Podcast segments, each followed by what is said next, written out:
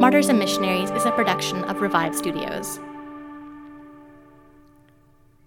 You're listening to Martyrs and Missionaries. I'm Elise, and in every episode, I'll bring you a new martyr and or missionary, the called and the brave. In this episode, we're covering the life of one of the very first missionaries to Papua New Guinea, James Chalmers.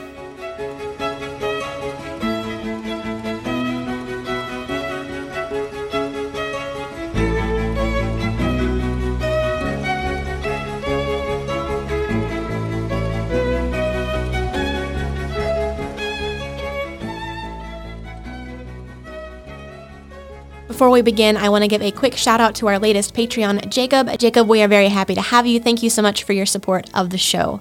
Uh, one more thing is that in this episode, there are depictions of cannibalism. Nothing super gratuitous, but if you have young listeners or are a little bit sensitive to that thing yourself, just bear in mind this is an episode which does feature cannibals and, as such, uh, brief depictions of cannibalism. James Chalmers was born in Scotland August 4th, 1841. He's the only son of a stonemason, and there's not really a whole lot we know about him in childhood, as often happens. We do know that he was good at sports. He was the leader of this Robin Hood esque gang, and he almost drowned four times, which in the book that I was reading through, it's, it's kind of like an afterthought, but I'm like, how many times is that? Is that a normal amount of times to almost drown as a child? I don't know. Anyway, one time he tried to build a boat and he got taken out to sea, and that was a whole mess. And I think that might have been one of the times he almost drowned. As I was reading through his biography, he reminds me of both a mixture of Paul and also kind of like Robinson Crusoe. And as we go through this episode, maybe you will also agree with that. One time as a teen, he hears a missionary from Fiji speak, and the missionary from Fiji says, I wonder if there's any lad here who will yet become a missionary. Is there one who will go to the heathen, to the savages, and tell them of God and his love? And that stuck with him. So he kind of carried that in the background for a long time because this is not a moment where he gets converted. In fact, as he gets older, he takes a job as a clerk for a local wire, and it's really, really boring. He almost runs away to sea with a friend, but he thinks about how it will affect his mom and how upset she'll be and how worried she'll be, and he decided against it. And at this point in his life, he had all but abandoned Christianity. Uh, but in November of 1859, a revival sweeps through Scotland. And he and his friends, instead of deciding to go to the revival, they were going to go, but they wanted to disrupt it. And James was stopped by a friend who asked him to come to one of the meetings instead. And even though he was planning on disrupting this meeting, he's really a respectful guy. I guess he didn't want to disappoint his friend, so he decides to go with him. And I'm going to read the account from the book here. It was raining hard, but I started, and on arriving at the bottom of the stairs, they were singing, All people that on earth do dwell to 100, and I thought I had never heard such singing before, so solemn yet so joyful. I ascended the steps and entered. There was a large congregation, and all intensely in earnest. The younger of the evangelists was the first to speak, and he gave his text as Revelation 12:17 and spoke directly to me. I felt it much, but at the close hurried away back to town. I returned the Bible to my friend, but was too upset to speak much to him.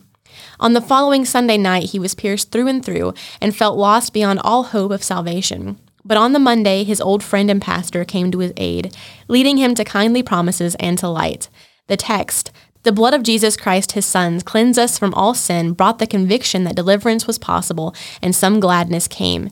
And after some time, he felt that God was speaking to him in his word, and he believed unto salvation. As soon as he became a Christian, he joined the United Presbyterian Church, and he soon began teaching in the Sunday school and also evangelized around the city. In 1861, he begins working at the Glasgow City Mission, and I'm not entirely sure, but I'm like 80% certain this is the same city mission that Mary Slessor worked at. I have to go back and check my notes, but I think it is. It says that he came into personal touch with phases of social degradation and heathenism well calculated to depress the most buoyant confidence. And he wasn't here for very long before he meets with a reverend who encouraged him to look into the London Missionary Society. And it's now that he remembers this missionary from Fiji who asked if anyone would be willing to go to the unreached people. And he sent in an application and was accepted in September of 1862. So things are moving really quickly. And if you remembered from the episode that we did on Greenland with Hans Egede, who took like 14 to 16 years from whenever he wanted to be a missionary to whenever he got to go to Greenland. I think he'd be very jealous for how quickly it went for James Chalmers. He prepares to go to the mission field for two years, and someone said, He gave me the idea of lofty consecration to the divine work of saving those for whom Christ had died. His faith was simple, unswerving, and enthusiastic. And while he could throw a giant's strength into all kinds of work, he was as gentle as a child and submissive as a soldier. He used to pray for help as if he were at his mother's knee, and to preach as though he was sure of the message he had then to deliver. Every Sunday during his studies, he walked 14 miles round trip to preach at the furthest mission station from the school. And during this time period, David Livingstone was having a profound effect on the Christian mission scene, and James really wanted to go to South Africa, but the Mission Society decided to send him to Rarotonga in the Cook Islands, northeast and a ways a little bit from Australia. And Chalmers didn't put up a fuss, he wasn't that upset. He considered it to be God's will for him, and he threw himself into studying the Rarotongan language, as well as medicine and photography. He gets married to a lady named Jane in October of 1865, and they sail off for Rarotonga on the John Williams II, who was a missionary to the New Hebrides, who was killed and cannibalized in uh, 1839. And I also believe he is mentioned in the John Paton episodes, which, if you haven't checked those out, I do encourage them, and I will link the first one in the episode description. The John Williams ships are not the luckiest ships. There's actually a series of seven of them and that were owned by the London Missionary Society that were made specifically for the work in the South Pacific. The last ship was actually decommissioned in 1968, which isn't really that long ago when you think about it. Despite several storms and setbacks, they arrived in Adelaide, Australia in almost record time, that being 94 days. The average was between 130 to 140 days. And during the voyage, Chalmers got to know the sailors. He hosted several prayer meetings and Bible classes, and some of the sailors even became Christians during the trip. They again set sail for Sydney under the convoy of the Presbyterian mission ship, the Dayspring, which John G. Paton went to see the previous year because it was an amazing ship they had prayed for very hard and was made possible by very generous donations back home. Chalmers and company head out towards Rarotonga, but they are shipwrecked on a remote island and all of their belongings go down with John Williams II. And after many, many stops, finally, on the 20th of May, 1867, they arrived in Rarotonga 17 months after they had left Great Britain. After landing in Rarotonga, uh, Chalmers receives the nickname by which he goes for the rest of his life when he's in the South Islands and also in New Guinea. He was the first to land, and in being carried ashore from the boat by a native, he was asked what name belongs to you so that I might call it out on shore. And he answered Chalmers, and the man calls out Tamate, which to me doesn't sound very much like Chalmers, but for the rest of his life, he is known as Tamate by both the natives and the missionaries. I want to go back a little bit to explain the history of this island. When John Williams landed on it many years before, it was a cannibal island, and he was actually had a great deal of success there. Many people became believers. Uh, there was a, a, lot of churches that were built. There was even an institute that was built to help train native pastors to go out to other parts of the islands. Now, in the recent generations, people had forgotten what it was that God had done for them, how He had radically transformed them from a cannibal island into a place that was training pastors to go out to other parts of the islands. Wayward youth were a huge problem. The youth were not interested. In fact, they had actually run out into the bush and were no longer living in society, and they were doing all sorts of things, which we will mention a little bit later. Uh, drunkenness and brawling was rampant, and they also had a bad credit system, which kept a large percentage of the population in debt. And this compounded the other issues like the fighting and the drunkenness.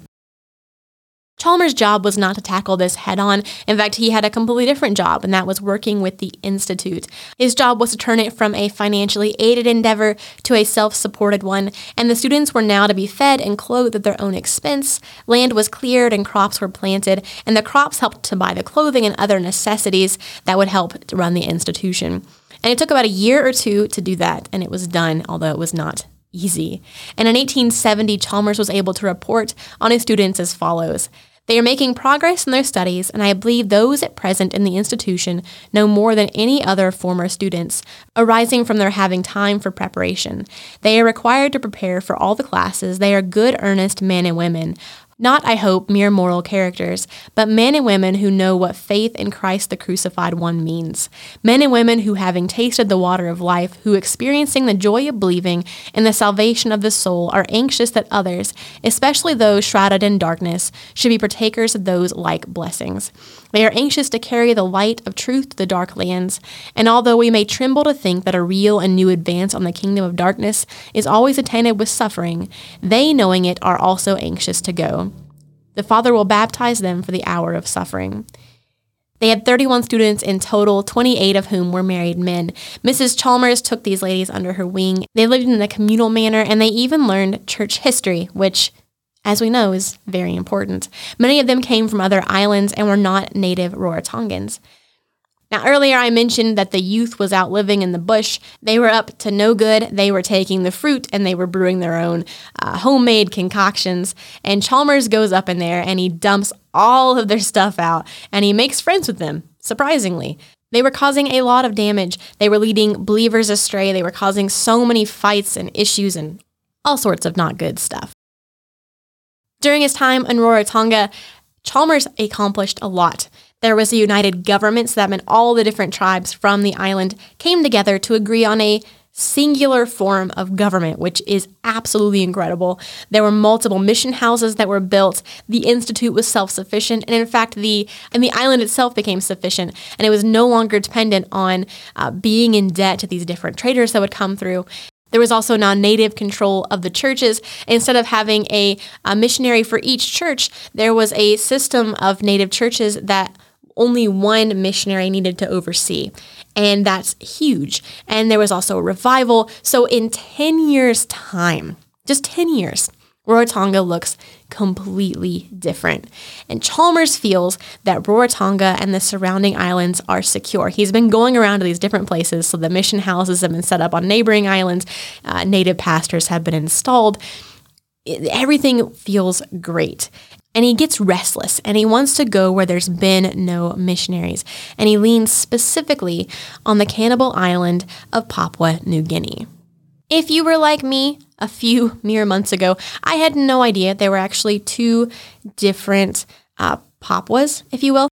There's Papua, which is now owned by Indonesia, and there's Papua New Guinea, which is now independent. At this time, Papua New Guinea is not independent, and Papua is owned by the Dutch because that's where in Indonesia was also owned by the Dutch. Papua New Guinea was held by the British, who eventually gave it over to the Australians, and Papua New Guinea gained its independence in 1975. When we think of New Guinea today, we think of a very beautiful uh, island nation as it is the largest island in the world. But to those early explorers, it was not such a beautiful sight. Here is how they relate their experiences. A country of bona fide cannibals and genuine savages, where the pioneer missionary and explorer truly carries his life in his hand. A land of gold, yet a land where a string of heads will buy more than a nugget of the precious metal. A land of promise capable of sustaining millions of people, in which, however, the natives live on yams, bananas, and coconuts a land of mighty cedars and giant trees, where, notwithstanding, the native huts are made of sticks and roofed with palm leaves a land consisting of millions of acres of glorious grass, capable of fattening multitudes of cattle, where, however, neither flocks nor herds are known, a land of splendid mountains, magnificent forests, and mighty rivers, but to us a land of heathen darkness, cruelty, cannibalism, and death. We are going to plant the gospel standard on this, the largest island in the world, and win it for Christ. And as the gospel has worked such marvels in other parts of the world, we felt sure that it could not fail in the home of the Papuan and cannibal tribes. They set up a mission house on Wari Island, which, if you're looking at a map, doesn't seem like it's a very suitable location because it's actually off the coast of the main part of the island, but it gave them greater access to more tribes with a central language. And so in December of 1877, they begin building the mission house. And there's an incident within 10 days of their arrival. An axe belonging to one of the teachers had been stolen, and during the search, the owner of it ran off for his gun and came rushing over with it. I, that being Chalmers, ordered him to take it back, and in the evening told them that it was in only in New Guinea where that guns were used by missionaries. It was not so on any other mission I knew of, and if we could not live amongst the natives without arms, we had better remain at home. And if I saw arms used again by them for anything except for birds or the like, I should have the whole of them thrown into the sea. Chalmers himself never relied on anything more formidable than a stout hazel walking stick, and throughout the whole of his dangerous expeditions, the stick was only used as an aid in walking and balancing himself while crossing swamps and other places where the foothold was insecure. There was another misunderstanding with a tribe and a visiting ship. The captain of that ship was injured and he shot his assailant dead. And the tribe got angry and surrounded the mission house, uh, blaming the missionaries for what was happening. And the situation was diffused by Chalmers and the matter was settled and they were invited to a cannibal feast. And it's, I know they didn't participate, but it's not clear. I feel like in the book you should make that very, very clear. Anyway, they began exploring and visiting new tribes, and there's a missionary who wrote down uh, what it was like for those early pioneers uh, to meet up with tribes that had never before seen a foreigner. He says, I have been amused at the picture of Moffat, Williams, and the rest compared with my own experiences. Instead of standing on a beach in a suit of broadcloth with Bible in hand, the pioneer missionary in New Guinea might be seen on the beach in a very little or very light clothing, with an umbrella in one hand and a small bag in the other, containing not Bibles or tracts, but beads, jewels, harps, small looking glasses, and matches not pointing to heaven, giving the impression that he is a rainmaker, but sitting on a stone with his shoe and stocking off, surrounded by an admiring crowd who are examining his white foot and rolling up his wet trousers, he having waded ashore from the boat to see if he has a white leg, and then motioning for him to bare his breast so they might see if he is that is also white the opening and shutting of an umbrella for protection from the sun, the striking of a match, the ticking and movement of a watch, these things cause great surprise and delight and loud exclamations. As one would imagine, dealing with cannibals is tricky business, and they had a system that they had worked out. So, as the captain bartered, Chalmers would go ashore and chat with the chief, and as long as the trading canoes remained alongside, the parties landing were perfectly safe. Now, if the canoes left the vessel, you should make sure to get back to the ship as quickly as possible. But as long as that was how you did things, you were fine. The island they were on was an excellent center for mission work, but health wise, it wasn't the best. And he doesn't say why specifically, but my guess would be the mosquitoes. Many of the teachers got sick, and four of them died. Mrs. Chalmers, who had been nursing them, also became sick and just continued to worsen, and she left the island to hopefully recover in Sydney. But on February 20th, 1879, a few months after her arrival, she passed away. In the book, it says, To the last, her mind was bright and vigorous. She delighted to talk of missionary work and especially of the scenes and events through which she had passed while in New Guinea. At this time, Chalmers wrote home, the natives learned to love her and would have done anything possible for her. And when they heard of her death, they showed much sorrow and said she ought to have remained with them. And if death came, let her lie near to them. I left her once for six weeks, and during all that time I treated her well, many coming daily to see her, some with vegetables, some with fish, putting them down and going away, not waiting for payment, only saying, You must eat plenty, and when Tamate returns, be strong and fat. It was after the death of his wife that Chalmers moved to Port Moresby with Mr. and Mrs. Lawes, with whom he had traveled extensively beforehand. Port Moresby, for visual reference, is in the south central part of New Guinea. And if you are familiar with New Guinea missionaries and kind of the history, um, William Lawes is a name you will hear a lot. He was an extensive traveler. He did a lot of early missionary work. He was there before Chalmers and he was there after Chalmers.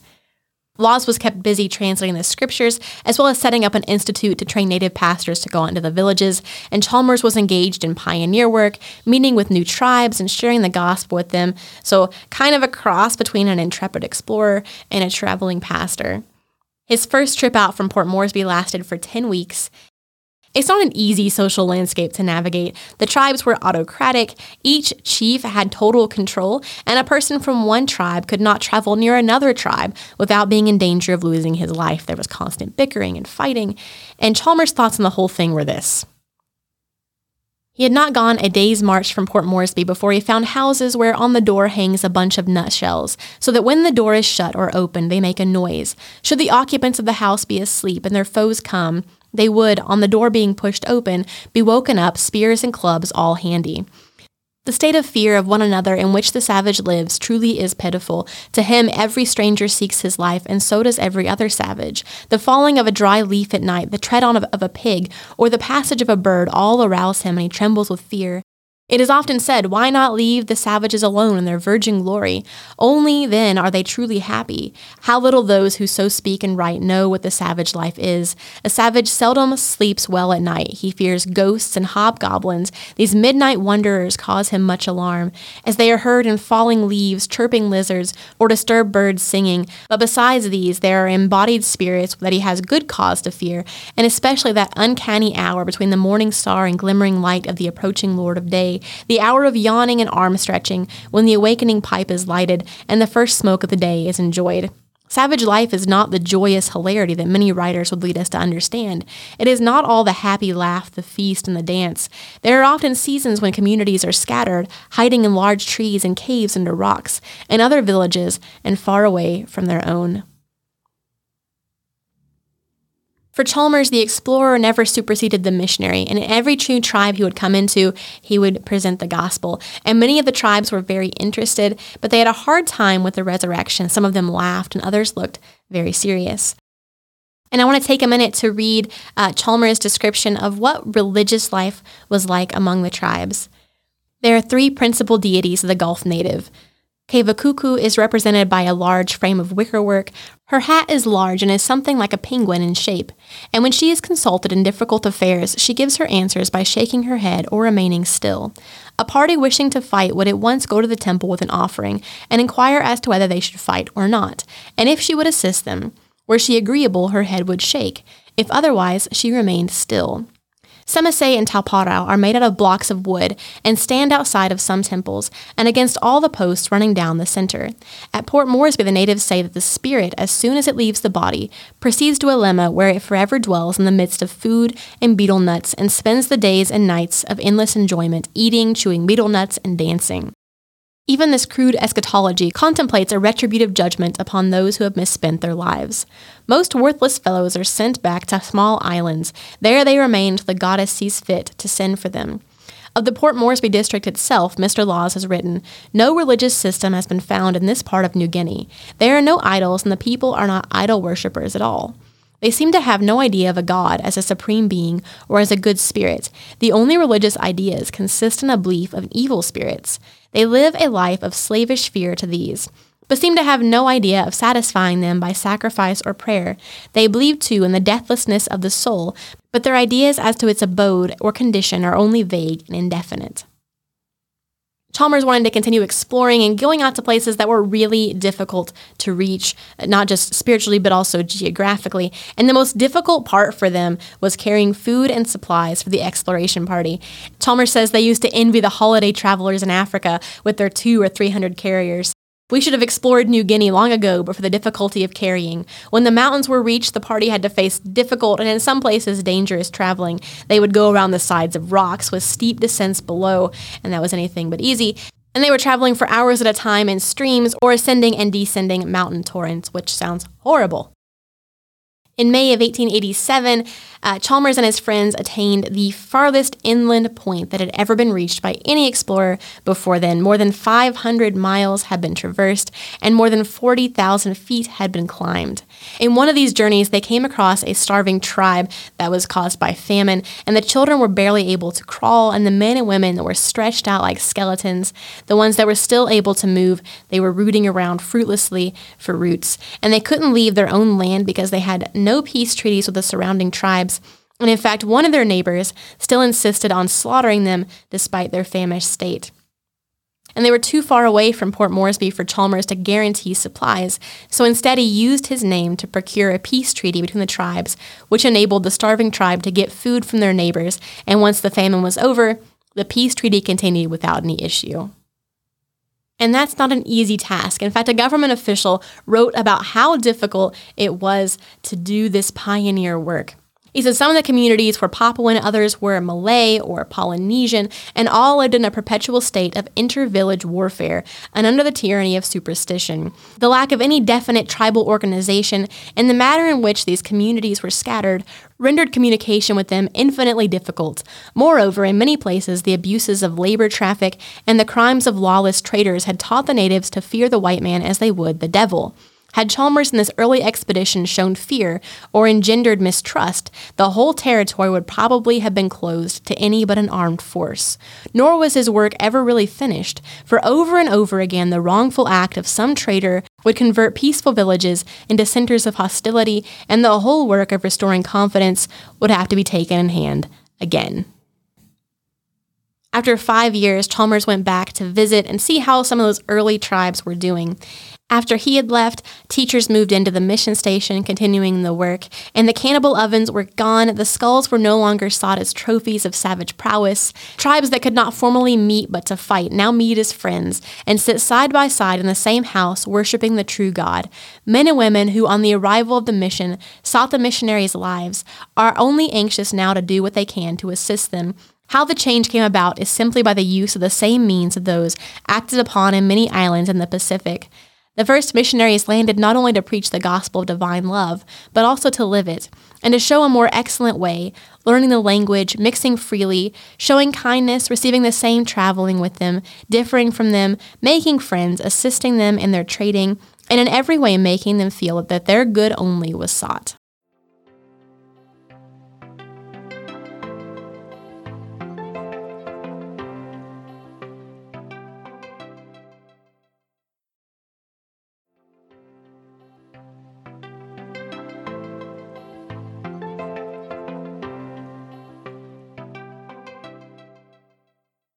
There are so many stories in this book, and I'm going to be sharing several of them. So here's another one uh, where Chalmers had the opportunity to see the gospel preached in Cannibal Namao, which is quite the feat. He slept outside on the platform and had a splendid night. His friend Aruaku was walking through the entire Bible it was a strangely weird scene. A large dark temple lit only by flickering firelights, a crowd of savages, real cannibals, who pronounce man to be the best of all flesh, and whose wives also relish it, skulls in abundance in various courts. And at the end, in the most sacred places, six cannibus who hold life and death, fighting in peace within themselves, and in the center of the crowd, Aruaku preaching Christ as the revealer of God's love and the savior of sinful men. It was the most attentive congregation of the kind I had ever met. They listened well and asked questions freely. Soon after sunset, it commenced, and when I sought sleep, it was still going on. And when I woke to the sun, I found that they were still then, perhaps, talking and listening. I went into the dubu, and looking at my friend Aruaku, the former chief from another tribe turned missionary, who was now quite hoarse in the face, I said, Ottawa, have you been at it all night? And he replied, Yes. And when I lay down, they kept asking questions, and I had to get up, go on, and explain. But enough, I am now at Jesus Christ and must tell them all about him. And Chalmers says, Yes, my friend had reached him to whom we all must come for light and help and peace. And when Ottawa had finished, there was but one response from all their lips No more fighting, no more man eating. We have heard the good news, and we shall strive for peace it's one of those stories that you can just kind of see in your head as you're reading it, like happening in real time. It's such an incredible story. However, on the flip side, while there's such amazing, uh, miraculous stories that are happening, like the one I just told you, there's also just this other side of life in New Guinea, and I want to I want to read this to you because it's just it's a different kind of life. Two large canoes came in with an average of 15 men in each. They were in quest of cooking pots. They say it is very annoying not to be able to cook their man and sago in pots. And being without them, a lot of unnecessary waste occurs, and the gravy escapes. They have drunk none for a length of time now. In some way, I just find that story so funny. I don't know why, but just the idea of these cannibals being so put out that they can't properly make their gravy just, just is amusing.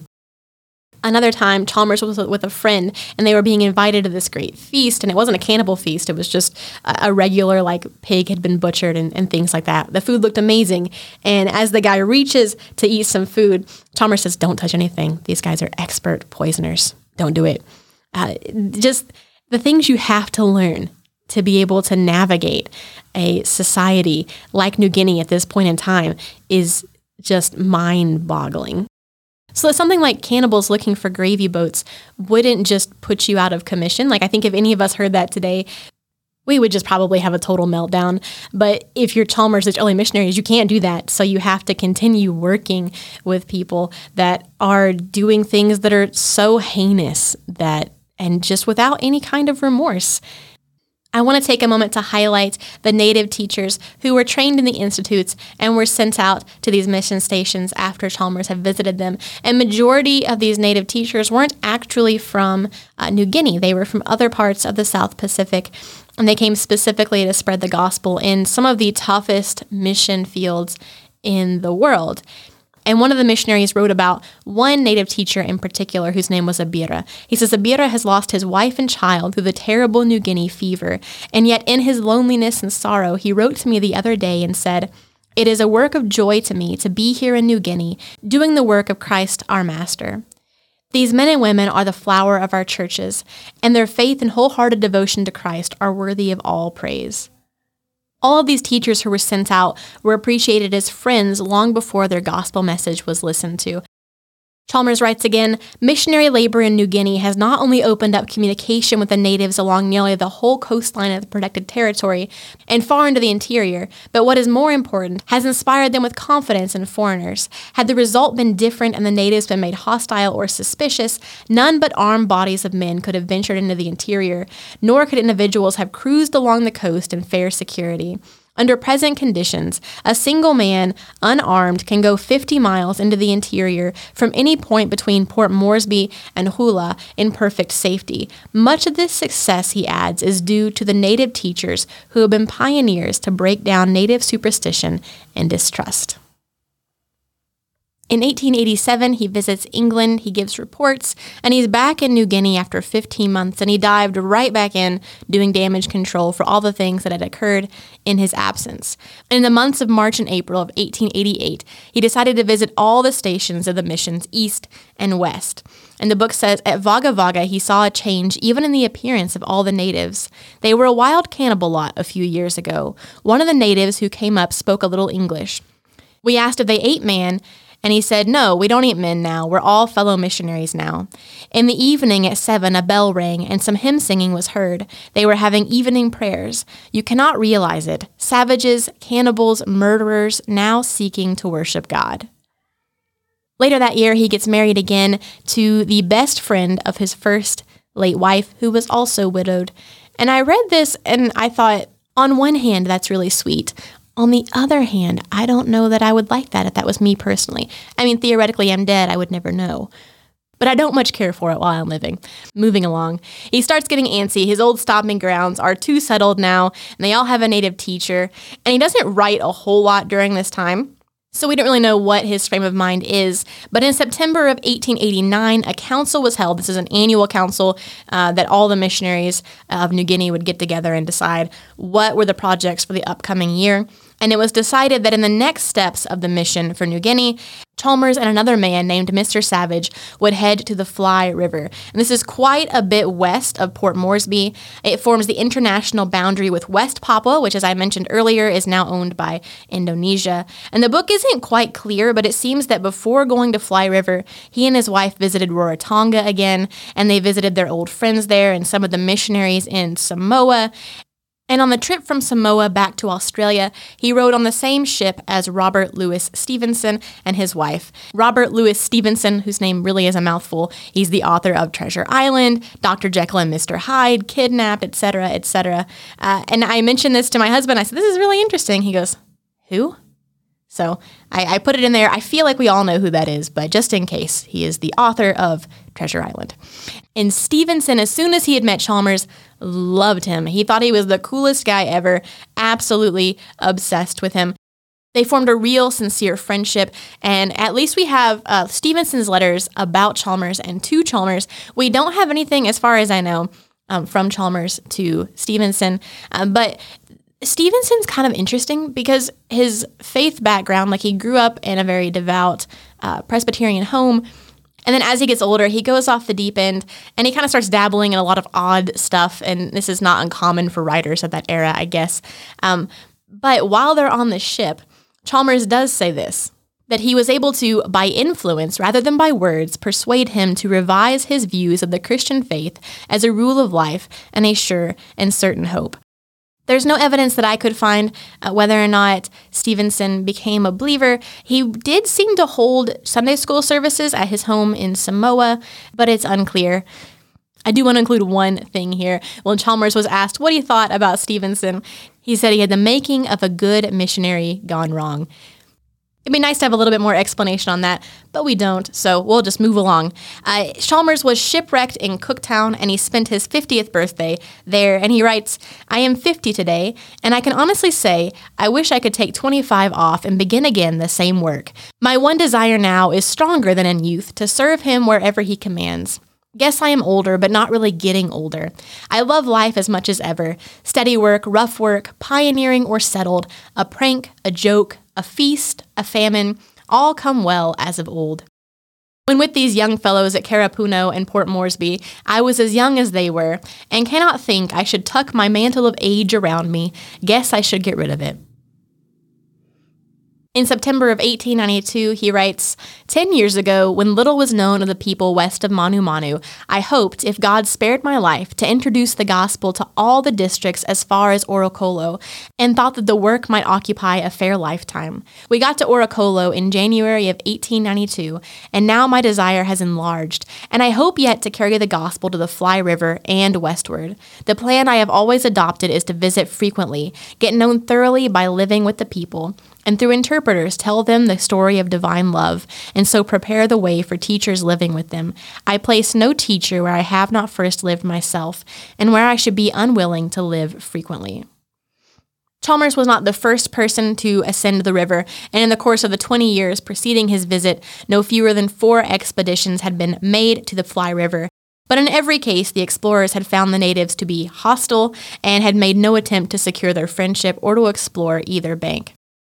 So therefore, Chalmers decided that it was left to him, after all, to obtain the earliest reliable information in regard to the immense and fertile region drained by the Fly and its tributaries. The Fly River is gigantic. It's just like you look at it on a map, and it's not a little river. It sounds kind of little because Fly just doesn't lend one to think it's big, but it's it's actually quite sizable.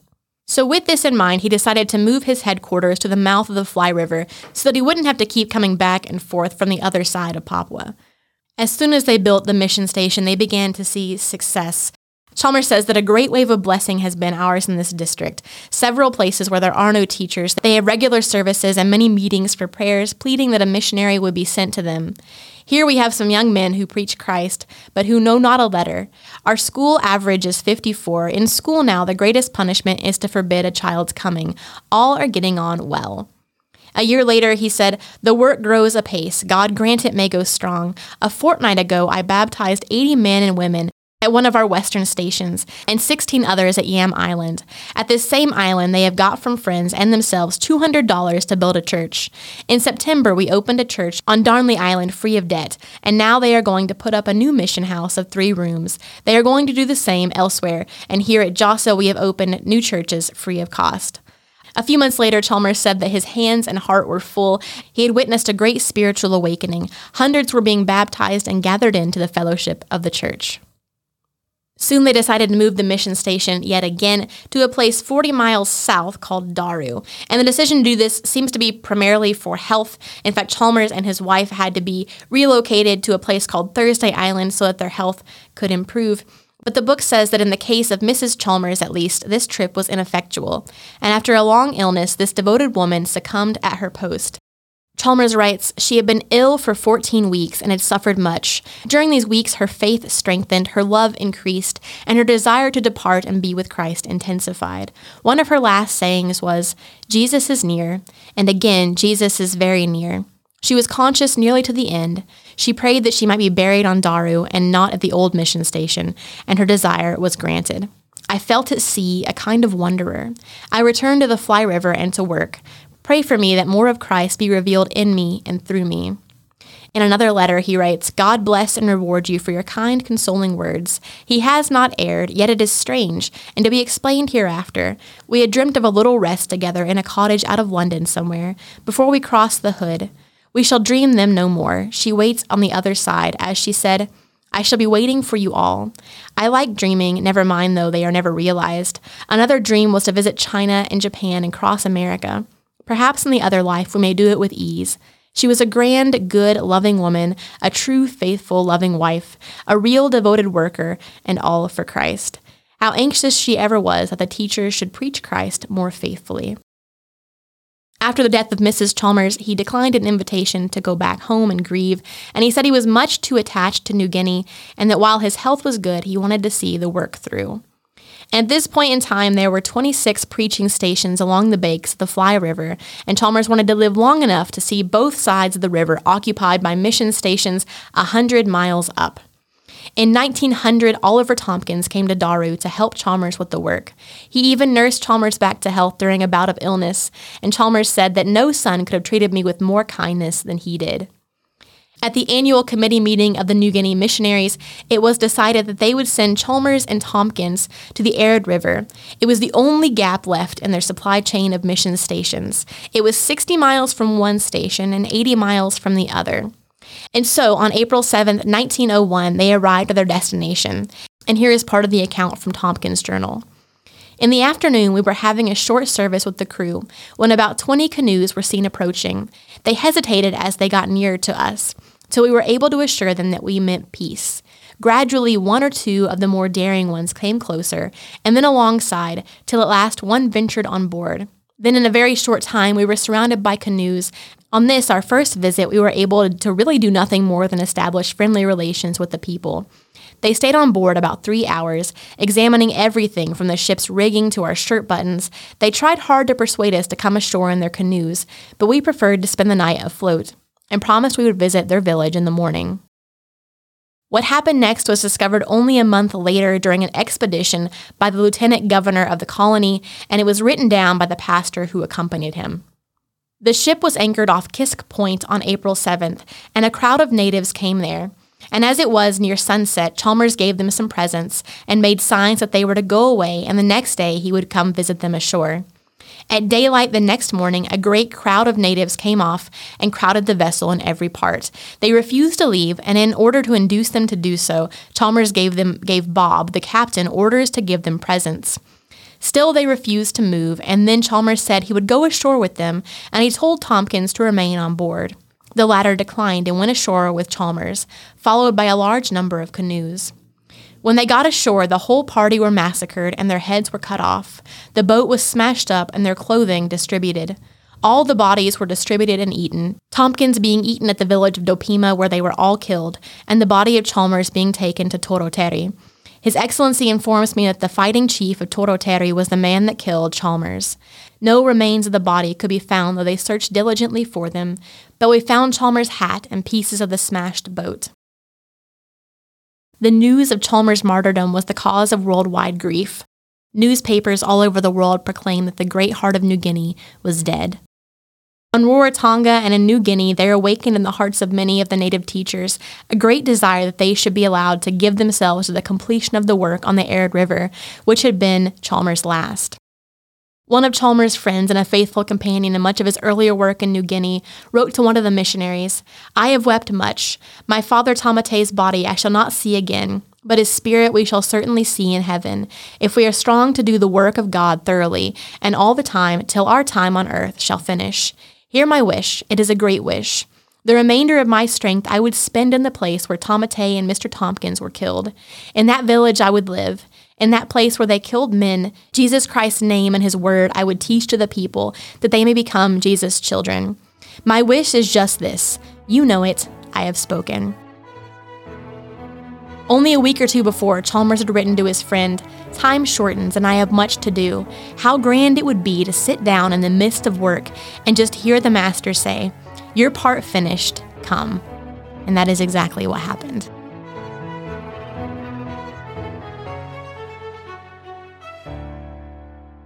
I want to share one more quote with you to wrap up this episode. This comes from William Lawes, who I mentioned earlier was one of the great pioneers of New Guinea missions. He was there before Chalmers and he was there after Chalmers. And he says this On the first Sabbath in every month, not less than 3,000 men and women gather around the table of the Lord devoutly, reverently commemorating the event which was so much to them and to the world.